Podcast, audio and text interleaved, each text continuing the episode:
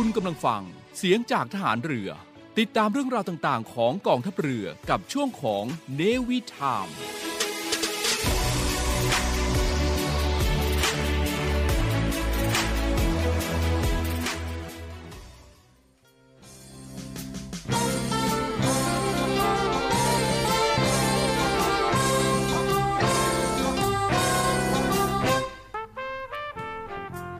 ผู้มีความสุจริตและบริสุทธิ์ใจ แม้จะมีความรู้น้อย ก็ย่อมทำประโยชน์ให้แก่ส่วนรวมได้ มากกว่าผู้มีความรู้มาก แต่ไม่มีความสุจริตไม่มีความบริสุทธิ์ใจ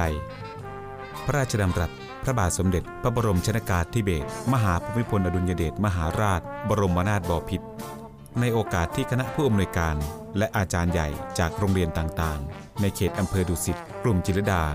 เข้าเฝ้าทูลเกล้าถวายเงินโดยเสด็จพระราชกุศลตามพระราชอัธยาศัย ณพระตำหนักจิรดาละโหฐาน เมื่อวันที่ 18 มีนาคม พุทธศักราช 2523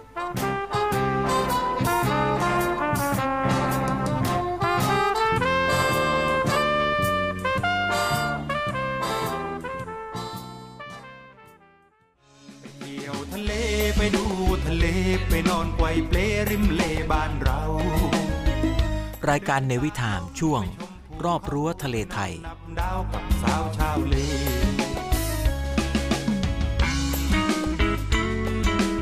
ดำเนินรายการโดยเนวิเบิร์ตทิติพันธ์ รื่นระวัตร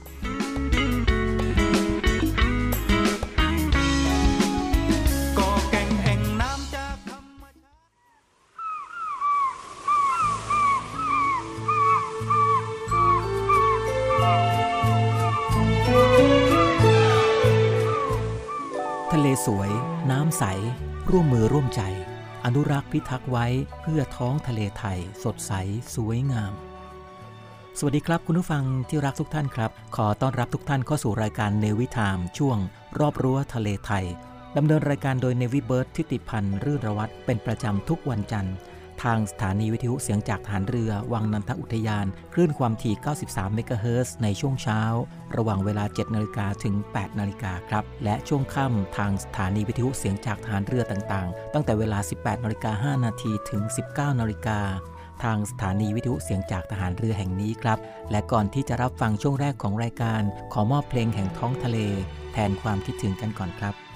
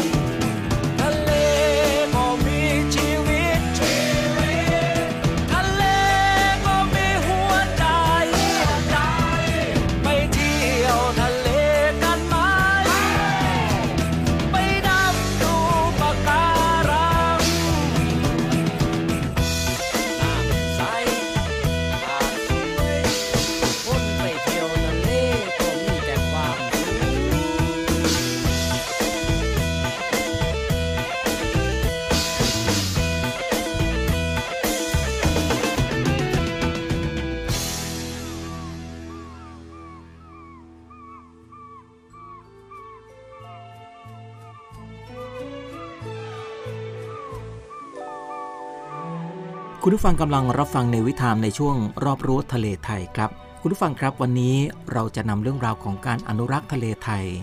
ว่าจะสามารถทำยังไงได้บ้างครับ มาฝากคุณผู้ฟังกัน ทะเลจัดว่าเป็นแหล่งทรัพยากรสำคัญของไทยเลยทีเดียวนะครับ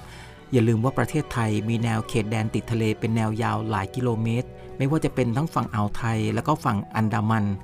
ยังไม่นับการจัดสับน้ำมาเป็นอาหาร ทั้งกินเองแล้วก็ส่งออกจนทำให้เกิดรายได้ต่อประเทศมากมายมหาศาลนะครับ และก็ยังไม่นับการท่องเที่ยวทางทะเลที่สร้างรายได้ เพื่อจะได้อนุรักษ์ทะเลเอาไว้ให้ยาวนาน ส่งต่อถึงลูกหลาน เราก็จะต้องทำอย่างไรบ้างครับ อย่าให้อาหารปลา การไปให้อาหารปลาตามแม่น้ำที่อยู่ในวัด หรือว่าเขตอภัยทาน เราก็อาจจะคุ้นเคยนะครับ แต่สำหรับทะเลนั้นการให้อาหารปลาเป็นสิ่งที่ผิดอย่างมากทีเดียวครับ ยิ่งเป็นแนวปะการังก็ไม่ควรให้ ซึ่งเป็นสิ่งที่ห่วงห้ามเด็ดขาด เนื่องจากว่าการให้อาหารปลาจะทำให้ปลาเข้ามาแย่งอาหารกันในพื้นที่นั้น จนทำให้เกิดการแย่งพื้นที่ และก็ทำร้ายปลาท้องถิ่นเดิมครับ ทีนี้ปลาที่เขามายึดพื้นที่ ก็อาจจะไม่คุ้นเคยกับสภาพธรรมชาติ และก็อาจจะไปทำลายปะการังตามแนว โดยไม่รู้ตัวอีกด้วยครับ และอีกหนึ่งเหตุผลก็คือสัตว์ทะเลบางชนิดก็ไม่สามารถจะปรับตัวให้เข้ากับอาหารที่เราเอาไปให้ อาจจะตายได้เหมือนกันนะครับ และความหวังดีที่เราอยากจะให้ปลามีอาหาร ก็อาจจะกลายเป็นค่าทางอ้อมโดยไม่รู้ตัวครับ ซึ่งสัตว์ทะเลอย่าไปจับสัตว์ทุกตัวเราต้องบอกก่อนนะครับว่ามันมีกลไกป้องกันตัวเองเสมอจากศัตรูครับ ที่จะเข้ามาทำร้าย และสัตว์บางตัวก็อาจจะแสดงท่าทางให้เรารู้ว่า เข้าใกล้ไม่ได้ แต่บางตัวนะครับคุณผู้ฟังสิ่งที่มันแสดงออกมา เราอาจจะไม่เข้าใจว่ามันคือการปล่อยอาวุธมาป้องกันตัวเองหรือเปล่า หรือว่าอาจจะทำให้เรานั้นบาดเจ็บได้ครับ ดังนั้นเมื่อเห็นสัตว์ทะเลเกยตื้น หรือว่าดำน้ำลงไปในทะเล เราเพียงแค่มองถ่ายภาพไว้จะดีกว่าครับ ซึ่งก็อย่าเผลอไปสัมผัสเชียวนะครับ อาจจะทำให้เราเจ็บตัวได้ หรือว่าถ้าดำน้ำลงไปในทะเล เราก็เพียงแค่มองถ่ายภาพเอาไว้ อย่าเผลอไปสัมผัส เราอยากให้ปลามีอาหาร แล้วก็ไม่ต้องไปรับแรงสัมผัส เราก็อาจจะทำให้มันบาดเจ็บเพิ่มมากขึ้น การทิ้งขยะก็เช่นกันครับ การทิ้งขยะก็เท่ากับฆ่า และอีกอย่างหนึ่ง พฤติกรรมที่เราอาจจะคิดว่าเป็นเรื่องเล็กน้อยนะครับคุณผู้ฟัง แต่ความจริงมันร้ายแรงมาก นั่นก็คือการทิ้งขยะลงไปในทะเล บอกได้เลยนะครับว่า การทิ้งขยะ ก็เท่ากับฆ่าไม่นับเรื่องขยะจะทำลายระบบนิเวศในท้องทะเล ซึ่งเป็นเรื่องพื้นฐานที่เราเข้าใจกันดีครับ แต่ขยะเหล่านี้สัตว์ทั้งหลายอาจจะคิดว่าเป็นอาหารแล้วก็เผลอกัดกินเข้าไป บอกเลยว่าตายลูกเดียวครับ ลองนึกภาพเรากินถุงพลาสติกนะครับเข้าไป มันก็ทรมานขนาดไหน ก็เลือกกิน บางอย่างสัตว์ทะเลนั้น เรานิยมนำมาเป็นอาหารด้วยอย่างเช่น กุ้งหอยปูปลาปลาหมึก สัตว์พวกนี้เรารู้จักกันดีนะครับ ว่าสามารถทำเป็นอาหารได้ แต่บางคนกลับมีรสนิยมเปิดพิสดารครับ อย่างพวกเขากินอาหาร เพราะความเชื่อ ด้านอายุวัฒนะ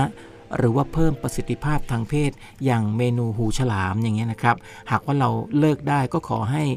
ถือว่าเป็นอีกหนึ่งเสียงรณรงค์ว่าเลิกซะ เพราะว่าเมนูนี้ทำให้ฉลามแทบจะสูญพันธุ์ในทะเลแล้วครับ แม้ว่ามันจะเป็นสัตว์กินเนื้อ แต่ถ้าหากมันสูญพันธุ์ระบบนิเวศทางทะเลก็จะถูกทำลายได้เหมือนกัน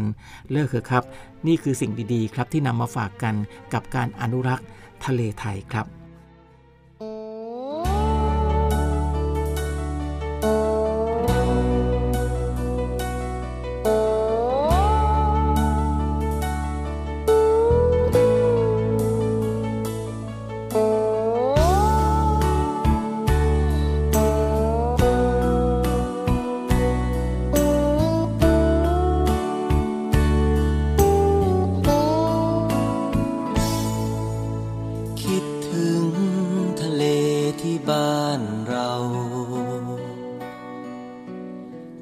ถึงหมอนใบเก่าที่เคยนุ่นนอ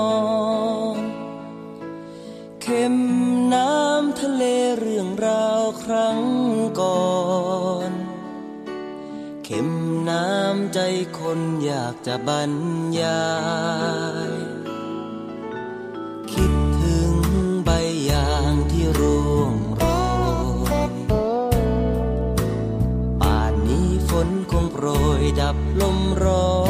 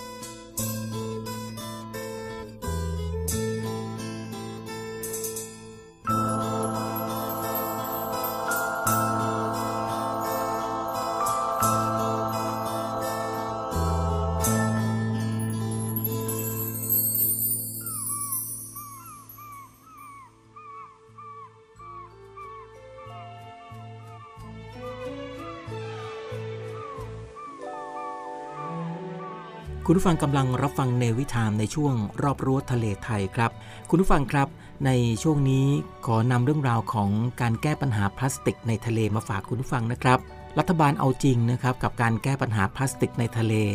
และก็สามารถจะลดอันดับจากประเทศจาก 6 เป็น 10 ของโลกสำเร็จ และก็เดินหน้าต่อ 9 มาตรการครับคุณผู้ฟังครับ รองโฆษกประจำสำนักนายกรัฐมนตรี เผยว่านายกรัฐมนตรีและรัฐมนตรีว่าการกระทรวงกลาโหมสั่งเดินหน้าแก้ปัญหา ในเรื่องเกี่ยวกับขยะพลาสติกในทะเลอย่างจริงจังครับ ซึ่งตามแผนแม่บทการบริหารจัดการขยะ ซึ่งเป็นขยะมูลฝอยของประเทศ โดยให้สอดคล้องกับแนวทางเศรษฐกิจ BCG นะครับหรือว่าเศรษฐกิจชีวภาพ และก็เศรษฐกิจหมุนเวียน และก็เศรษฐกิจสีเขียวครับ ซึ่งรัฐบาลก็กำหนดเป็นโมเดลเศรษฐกิจในการพัฒนาประเทศอย่างยั่งยืน แล้วก็เป็นวาระแห่งชาติอีกด้วยนะครับซึ่งทางรองโฆษกก็กล่าวเอาไว้นะครับว่ารัฐบาลให้ความสำคัญกับการแก้ปัญหาขยะพลาสติกในทะเลอย่างจริงจัง โดยที่ผ่านมาก็ได้ดำเนินการด้านต่างๆครับ และที่สำคัญก็คือได้จัดทำเกี่ยวกับรถแมพในเรื่องของการจัดการขยะพลาสติก เมื่อปีพุทธศักราช 2561 จนถึง 2573 ซึ่งก็ตั้งเป้าเลิกใช้พลาสติกหุ้มฝาขวดน้ำดื่ม พลาสติกผสมสารออกโซนะครับ แล้วก็ไมโครบีดภายในปี 2562 แล้วก็เลิกใช้ถุงพลาสติกหูหิ้วนะครับ ที่มีความหนาน้อยกว่า 36 ไมครอน กล่องโฟมใส่อาหาร หลอดและก็แก้วพลาสติก แบบชนิดแบบบาง ซึ่งใช้ครั้งเดียว ภายในปี 2565 นะครับ รวมถึงการนำพลาสติกเป้าหมายกลับมาใช้ใหม่ ร้อยละร้อยทีเดียวครับ ภายในปี 2570 เป็นต้นไป จนทำให้ประเทศไทยสามารถปรับลดอันดับประเทศที่มีขยะพลาสติกในทะเลสูงสุดในโลกเลยครับ จากอันดับ 6 เป็นอันดับที่ 10 ได้อย่างสำเร็จ และก็ลดปริมาณการใช้ถุงพลาสติกได้กว่า 25,284 ล้านใบ หรือว่า 228,820 ตันครับ คุณผู้ฟังครับ นอกจากนี้นะครับรัฐบาลโดยกระทรวงที่เกี่ยวข้อง ก็จะนำข้อเสนอแนะของผู้ตรวจการแผ่นดิน ในการแก้ปัญหาขยะพลาสติกในทะเล ทั้ง 9 ข้อนะครับมาพิจารณาแล้วก็ดำเนินการจัดการขยะในภาพรวมของประเทศที่มีประสิทธิภาพยิ่งขึ้นครับ และก็ทำให้เกิดรูปธรรม ซึ่งประกอบไปด้วยนะครับ การให้มีการนำระบบมัดจำค่าขวดพลาสติกมาใช้ ไหมครับแล้วก็ให้มีการส่งเสริมสนับสนุนการออกแบบผลิตภัณฑ์ แล้วก็บรรจุภัณฑ์ที่เป็นมิตรกับสิ่งแวดล้อม จากนั้นก็ให้มีการส่งเสริมสนับสนุนการดำเนินธุรกิจ และก็การพัฒนาเทคโนโลยีนวัตกรรมในรูปแบบของเศรษฐกิจหมุนเวียนครับต่อจากนั้นก็ให้มีการออกกฎหมายกำหนดให้ผู้ผลิตต้องรับผิดชอบในการรีไซเคิลบรรจุภัณฑ์ที่ตนผลิต และก็ให้มีการออกกฎหมายกำหนดให้ประชาชนนะครับ ในฐานะผู้ทำให้เกิดขยะ มีหน้าที่ในการคัดแยกขยะด้วยครับ คุณผู้ฟังครับ แล้วก็จะให้องค์กรปกครองส่วนท้องถิ่นพัฒนาการดำเนินงานในการเก็บในการขน แล้วก็กำจัดขยะให้เป็นระบบ มีประสิทธิภาพและก็ครอบคลุมทั่วไป จนถึงพื้นที่รับผิดชอบของตนโดยเฉพาะทางน้ำนะครับ และก็ให้มีการส่งเสริมสนับสนุนการพัฒนาเทคโนโลยีการผลิตไฟฟ้าจากขยะ ที่เป็นมิตรต่อสิ่งแวดล้อม และก็ปลอดภัยต่อชุมชนรอบข้างด้วยครับและก็ให้มีการจัดสรรงบประมาณ เพื่อจัดให้มีเรือเก็บขยะที่มีเพียงพอสำหรับการปฏิบัติงานในจังหวัดชายฝั่งทะเล และก็ส่งเสริม สนับสนุนการพัฒนาเทคโนโลยีในการจัดเก็บขยะในน้ำทั้งนี้และทั้งนั้นนะครับไม่ว่าจะเป็นแม่น้ำลำคลองและก็ทะเล เพื่อให้เรือที่เก็บขยะสามารถปฏิบัติงานได้อย่างมีประสิทธิภาพครับพร้อมกันนี้ข้อสุดท้ายก็คือ ให้หน่วยงานของรัฐ บูรณาการจัดเก็บขยะพลาสติก กับองค์กรภาคเอกชน และก็ประชาชนทั่วไป ตลอดจนรณรงค์ประชาสัมพันธ์ในเรื่องการสร้างจิตสำนึก ในการลดใช้พลาสติก และก็คัดแยกขยะอย่างถูกวิธีด้วยครับ นี่คือเรื่องราวดีๆ ที่นำมาฝากกันครับ กับการเอาจริงในการแก้ปัญหาพลาสติกในทะเล ซึ่งลดอันดับจากประเทศ ซึ่งจาก 6 มาถึงอันดับ 10 ของโลกสำเร็จและก็เดินหน้าสู่ 9 มาตรการที่นำมาฝากคุณผู้ฟังครับ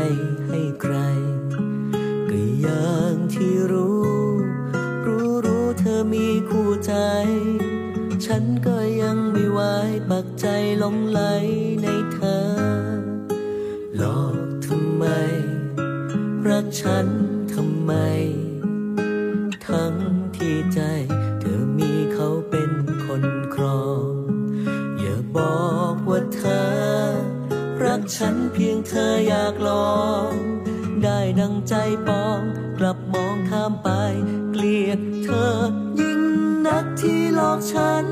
เกลียดนักมาหลอกกันนักมาหลอกกันเธอทำกับฉัน เจ็บช้ำอย่าบอกใคร รักก็สุดรัก ไม่อยากรุนแรงไป เพราะใจไม่เข้มแข็งพอ ทั้งรักและทั้งเกลีย ใจ สุดช้ำ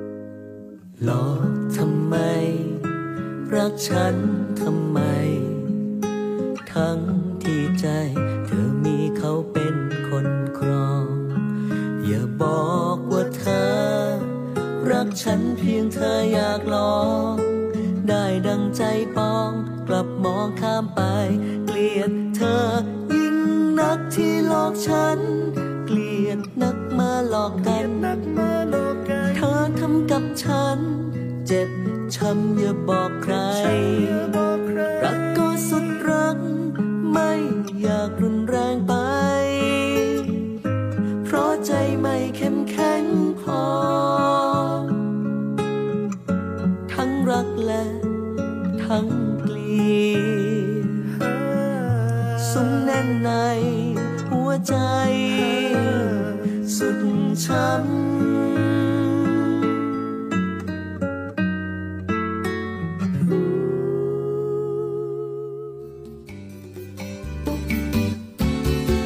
ป่าเขาลำเนาใคร วันอาทิตย์สุขใจเราจะไปทะเล ไปดูลิง ขึ้นต้นมะพร้าวไปดูหาด ทอดยาวสุดกู รอบรั้วทะเลไทยช่วง เกล็ดชาวเรือเพื่อชาวไทย โดยเนวิเบิร์ตทิติพันธ์รื่นระวัตร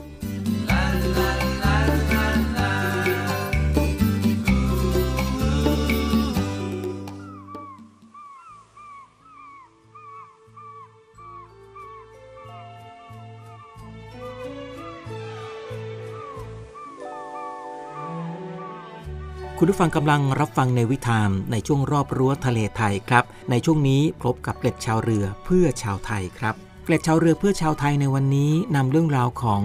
คุณค่าของสมอเรือมาฝากคุณผู้ฟังครับ คุณผู้ฟังครับจะเห็นว่าคุณค่าของสมอนั้น เราต้องสัมผัสกับลมพายุ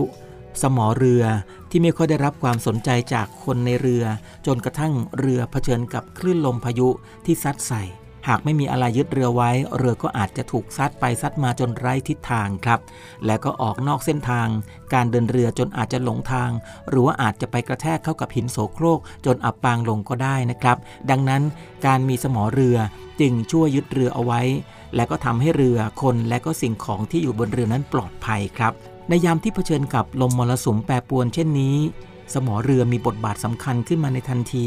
หรือว่าเปรียบเสมือนกับภายในบ้านที่มีเทียนนะครับ หรือตะเกียงหรือว่าไฟฉาย สิ่งที่กล่าวมานั้นแทบจะไม่มีบทบาทอะไรเลย จนกว่าวันนั้นไฟฟ้าดับ ในยามที่ใครในบ้านมองอะไรไม่เห็นนะครับ ยามนั้นเทียนตะเกียง และก็ไฟฉาย รวมทั้งไม่ขีดไฟไฟแช็กและก็ฐานต่างมีความสำคัญครับคำนี้มาจากคำภาษากรีกครับคำว่าสมอก็หมายถึงเบ็ดตกปลาหรือว่าตะขอ ซึ่งชาวเรือในปัจจุบันกล่าวว่าหย่อนเบ็ด ก็หมายถึงทิ้งสมอและก็ความหมายดั้งเดิมของกรีกนั้นนะครับ ไม่สามารถจะค้นหาได้ ดังนั้นคำนี้ในปัจจุบันจึงมีนัยยะเดียวกันก็คือเครื่องมือที่ใช้จับยึดเรือ เอาไว้ขณะที่เรือไม่ได้เดินทางนั่นเอง ซึ่งดร.กิลนะครับเป็นผู้เชี่ยวชาญประวัติศาสตร์จีน ที่มีชื่อเสียงคนหนึ่งครับคุณผู้ฟัง เขาเขียนเอาไว้ว่าเรือของจีน มีสมอเรือ หางเสือเรือ และก็ไม้พายเป็นที่รู้จักกันดีเมื่อ 2,000 ปีก่อนคิตศักราชครับ แล้วก็มีการบันทึกเอาไว้ว่า จักรพรรดิอยู่ได้ทรงประดิษฐ์สมอเรือขึ้นมา แต่ในยุคนั้นบรรดาจักรพรรดิก็จะทรงมอบชื่อเสียง และก็เกียรติยศให้กับข้าราชบริพารนะครับจักรพรรดิยูนั้นก็ยังได้รับการยกย่องว่าพระองค์นั้นใช้โซ่สมอ เสียงแปลกประหลาดที่เกิดจากการเคลื่อนไหวของโซ่สมอก็ทำให้ชาวเรือจีน ถ่ายทอดออกมาเป็นคำพูดว่าแมว หรือว่าแมวเหล็ก ซึ่งในภาษาจีนก็ออกเสียงว่าเมียว ถุงทราย หรือว่าก้อนหินเคยถูกนำมาใช้เป็นสมอเรือนะครับ โดยนักเดินเรือยุคแรกๆ พวกกรีกและก็โรมัน จะใช้สมอที่เป็นก้อนหิน ในยุคแรก ๆ เช่นกันครับ ก็จะมีการถแถลงว่าที่เมืองแอนเซรานะครับที่อียิปต์เป็นชื่อที่มีรากศัพท์ มาจากการสร้างสมอเรือจากแหล่งที่อุดมสมบูรณ์ด้วยหินของเมืองนั้นๆ แล้วก็มีหลักฐานพอเชื่อได้ว่าในแถบเมดิเตอร์เรเนียนนั้นมีการใช้สมอเรือมานานถึง 6,000 ปีทีเดียวครับ ซึ่งก่อนคิตศักราช พวกโรมันนิยมใช้สมอเรือเป็นสัญลักษณ์ของความมั่งคั่ง และก็การพาณิชย์ แต่ว่าพวกกรีกนั้นใช้สมอเรือเป็นเครื่องแสดงคุณค่าของความคาดหวัง และก็หนักแน่นเด็ดเดียว ซึ่งเป็นความหมายที่ฝังแน่นในทางศาสนาครับสำหรับพวกคริสเตียนในยุคแรก ๆ นั้นสมอเรือก็แสดงสัญลักษณ์ของความจงรักภักดี ความหวังและก็การไถ่บาป และที่เห็นโซ่พันก้านสมอเราก็สามารถพบได้อย่างเสมอที่ ประติมากรรมที่มีชื่อเสียงอย่างเช่นที่วิหารของพระสมุทรที่กรุงโรมนั่นเอง คุณผู้ฟังครับสมอเรือนั้น หมายถึงอุปกรณ์ที่ใช้ยึดเรือกับพื้นท้องทะเล สมอแบบเก่าๆ จะมีรูปแบบคล้ายกับตะขอนะครับ ซึ่งมีความยุ่งยากในการเก็บ และเมื่อเรือขนาดใหญ่เกิดขึ้นมามากมาย และก็ต้องการสมอที่หนักขึ้น สมอที่ไม่มีกะสมอ ที่เราคุ้นเคยกันอยู่ในปัจจุบันจึงถูกพัฒนาขึ้นครับ และสมอชนิดนี้ก็สามารถจะแขวนที่รูสมอได้อย่างมั่นคงในระหว่างเรือออกทะเล สมอของเรือบรรทุกเครื่องบินนะครับ ซึ่งหนักถึง6,000 ปอนด์ โซ่สมอยาวถึง 1,800 ฟุต แล้วหนัก 246 ตัน สมอแบบเก่าๆ ก็ต้องเกี่ยวขึ้นห้อยแล้วก็เก็บยึดให้แน่นหนาทำให้กระบวนการดังกล่าวนี้เป็นเรื่องที่เสี่ยงครับ แล้วก็อันตรายมาก ในขณะที่เรือฝ่าคลื่นลม สมอนั้นมีด้วยกัน 6 ประเภทครับคุณผู้ฟัง นั่นคือ สมอหัว สมอท้ายเล็ก สมอท้าย สมอกะ สมอระบด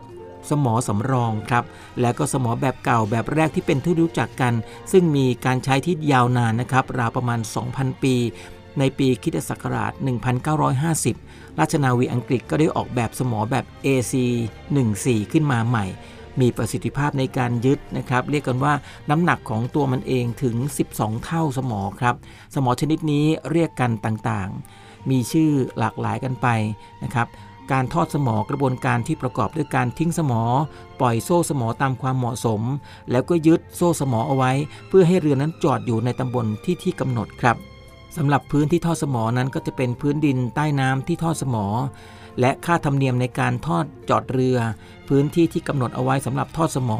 บริเวณพื้นดินใต้น้ำหากว่าดีในการทอดสมอ ก็จะเหมาะในการทอดสมอนะครับ ซึ่งอาจจะทำให้สมอนั้นเกาลงไปได้ นอกจากพื้นดินใต้น้ำแล้วยังมีผลมาจากปัจจัยอื่น ๆ อีก นั่นก็คือกระแสน้ำ และก็น้ำขึ้นน้ำลงครับ บางโอกาสยังหมายถึงธรรมเนียมในการทอดสมอสำหรับบางท่าเรือ แล้วก็คำศัพท์เฉพาะของภาษาเรือ หรือว่าพวกเล่นเรือที่มักจะใช้กัน ก็คือทอดสมอก็คือการทิ้งสมอ พร้อมกับเชือกลงในทะเล เมื่อสมอกินก็หมายตัวสมอ ได้จมลงให้ติดกับพื้นทรายดีแล้ว สมอติดก็คือตัวสมอไปติดขัดกับหินจนดึงไม่ขึ้น ถ้าสมอเก่าก็คือสมอที่เราทอดลงไปแล้ว ไม่กินกับพื้น ก็จะไหลครูดกับพื้นไปเรื่อย ๆ นั่นเองครับทำให้เรือนั้นหลุดลอยออกจากตำแหน่งที่เราตั้งใจ จะอยู่นั้นนะครับนี่คือเรื่องราวของการทิ้งสมอ การจอดสมอ แล้วก็สมอเก่าที่นำมาฝากคุณผู้ฟังกับเกล็ดความรู้ชาวเรือเพื่อชาวไทยครับ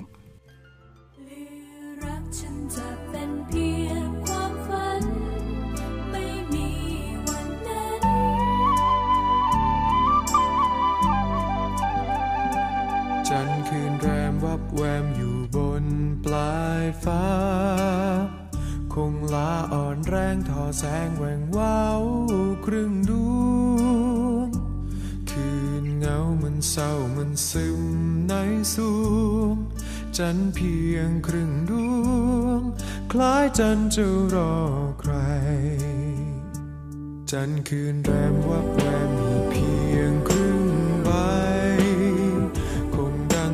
ใจฉันที่มีเพียงครึ่งดวงคอยรักที่จะเติมเต็มให้สูงโอ้ใจครึ่งดวงเฝ้ารอมาเนิ่นนานจันเอ๋ยจันที่หลอ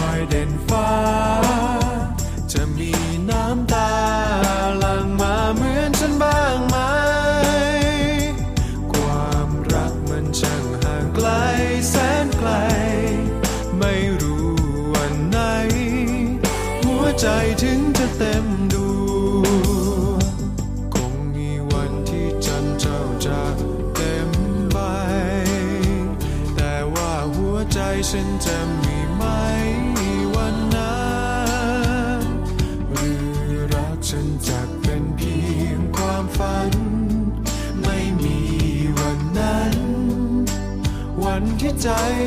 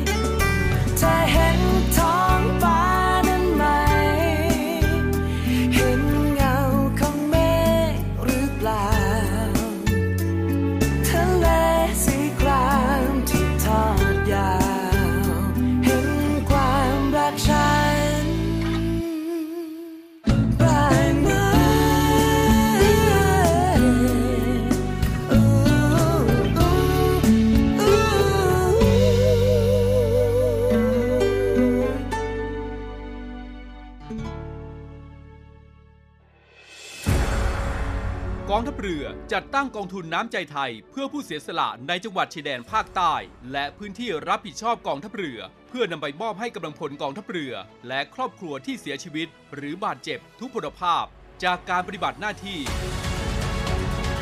ร่วมบริจาคเงินสมทบทุนช่วยเหลือได้ที่ ธนาคารทหารไทย สาขากองบัญชาการกองทัพเรือ หมายเลขบัญชี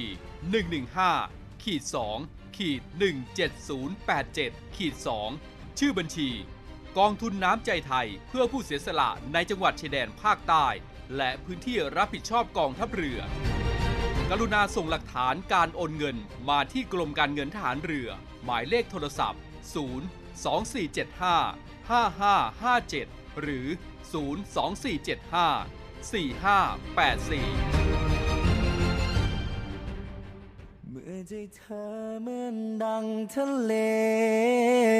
ความรักฉันเหมือนกับฝนทำดีสักกี่หนก็เหมือนฝนตกในทะเล เธอไม่เคยรู้ซึ่งอะไร ฉันฝันไปเองทั้งเพ พอเธอพอ ยิ่งฝืนไปต่อยิ่งเสียใจเฮ้เฮ้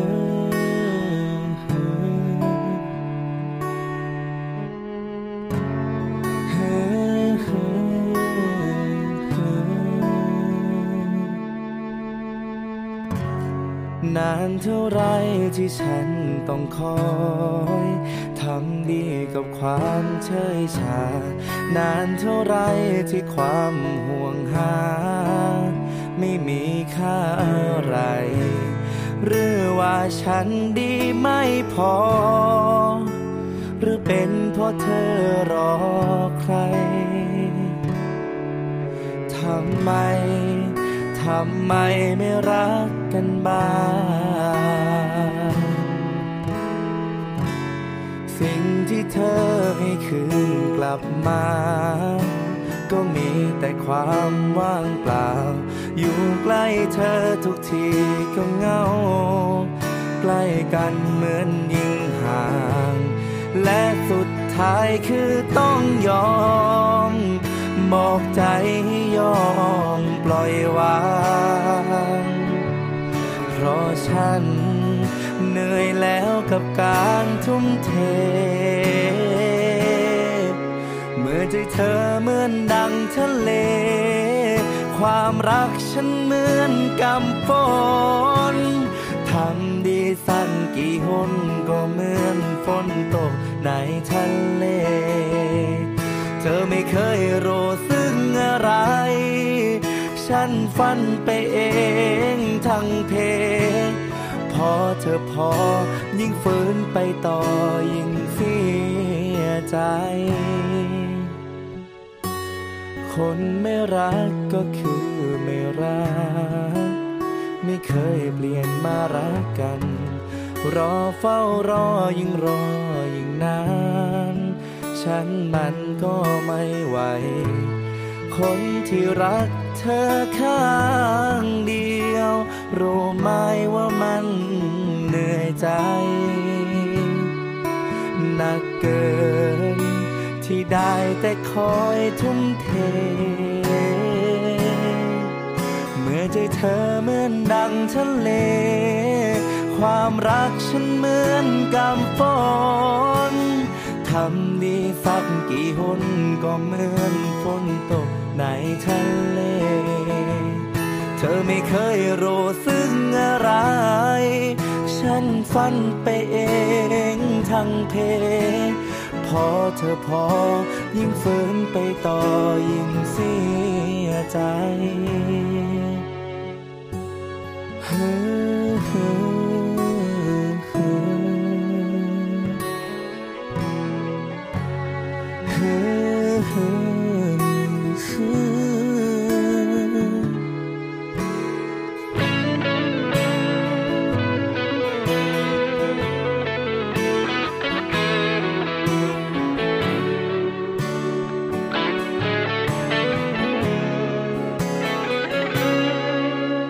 จเธอเหมือนดังทะเล ความรักฉันเหมือนกำฝนทำดีสักกี่หนก็เหมือนฝนตกในทะเล เธอไม่เคยรู้สึกอะไร ฉันฟันไปเองทั้งเพลงพอเธอพอยิ่งฝืนไปต่อ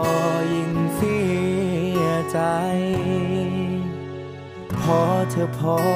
ยิ่งรักไปต่อยิ่งเสียใจ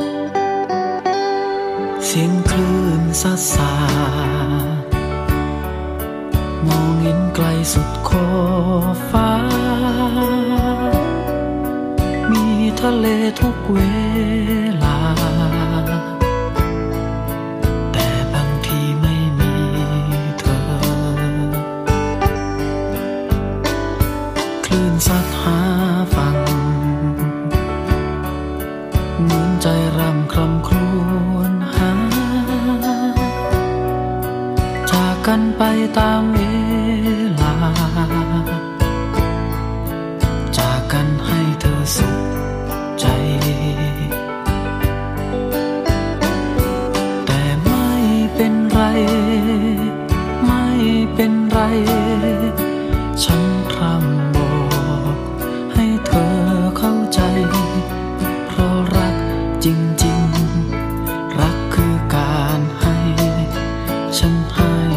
เธอ จะมีใครบ้างหนอที่พอเห็นใจ ความรักสับสน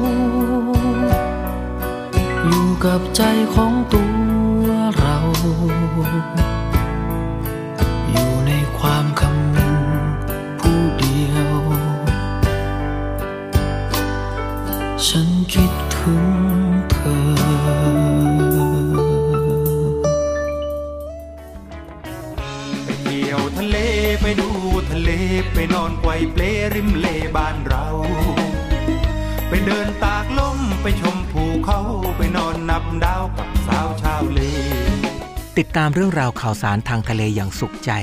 กับช่วงรอบรั้วทะเลไทยได้ ในรายการเนวิถามทุกวันจันทร์ ทางสถานีวิทยุเสียงจากฐานเรือ วังนันทอุทยาน คลื่นความถี่ 93.0 เมกะเฮิรตซ์ในช่วงเช้า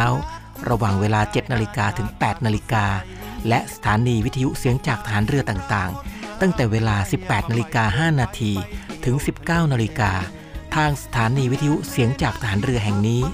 เก็บเสื้อเก็บผ้าดับภายใส่เปเอาความทุกข์เศร้าความเหงาโยนเลแล้วมาหาเฮล่องเลเล่นลม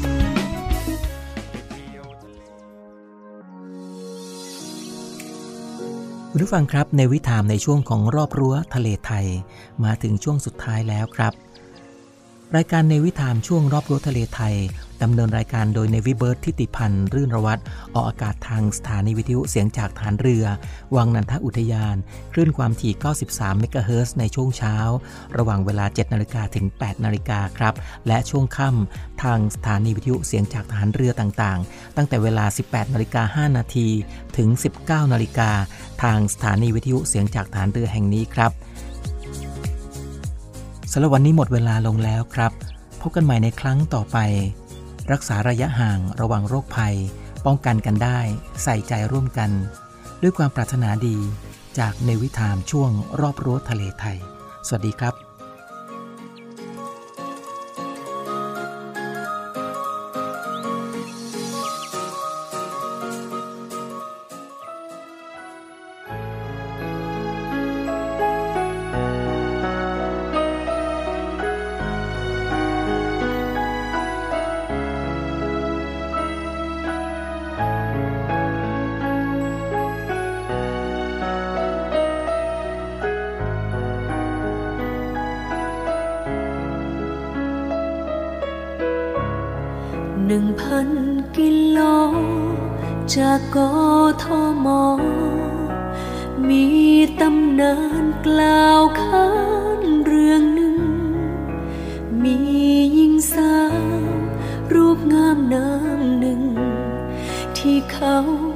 ถึงและยังรอรักมันคง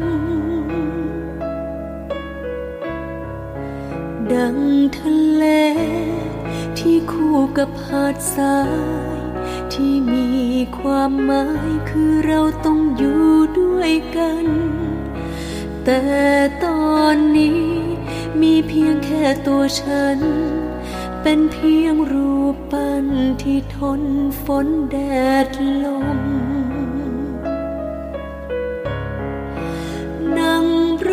ธอที่สมีลา อยู่นานแล้วพระอภัยยังไม่มา มีคนนอนคนนี้มาหา แต่ไม่มีความรักที่เธอคอยกลับมา นานก็จะค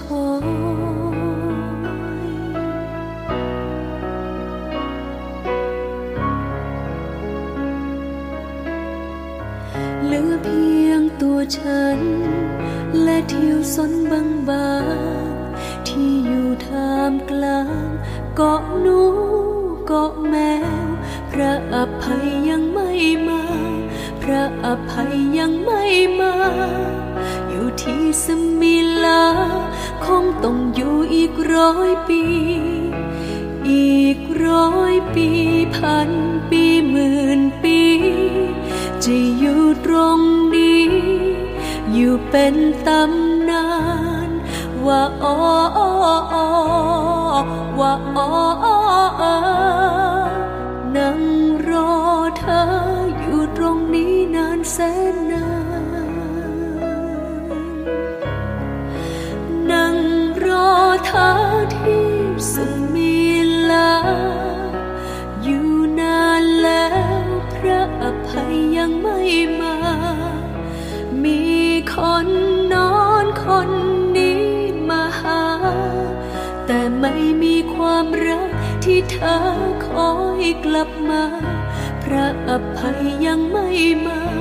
พระอภัยยังไม่มา อยู่ที่สมิลา คงต้องอยู่อีกร้อยปี อีกร้อยปีพันปีหมื่นปี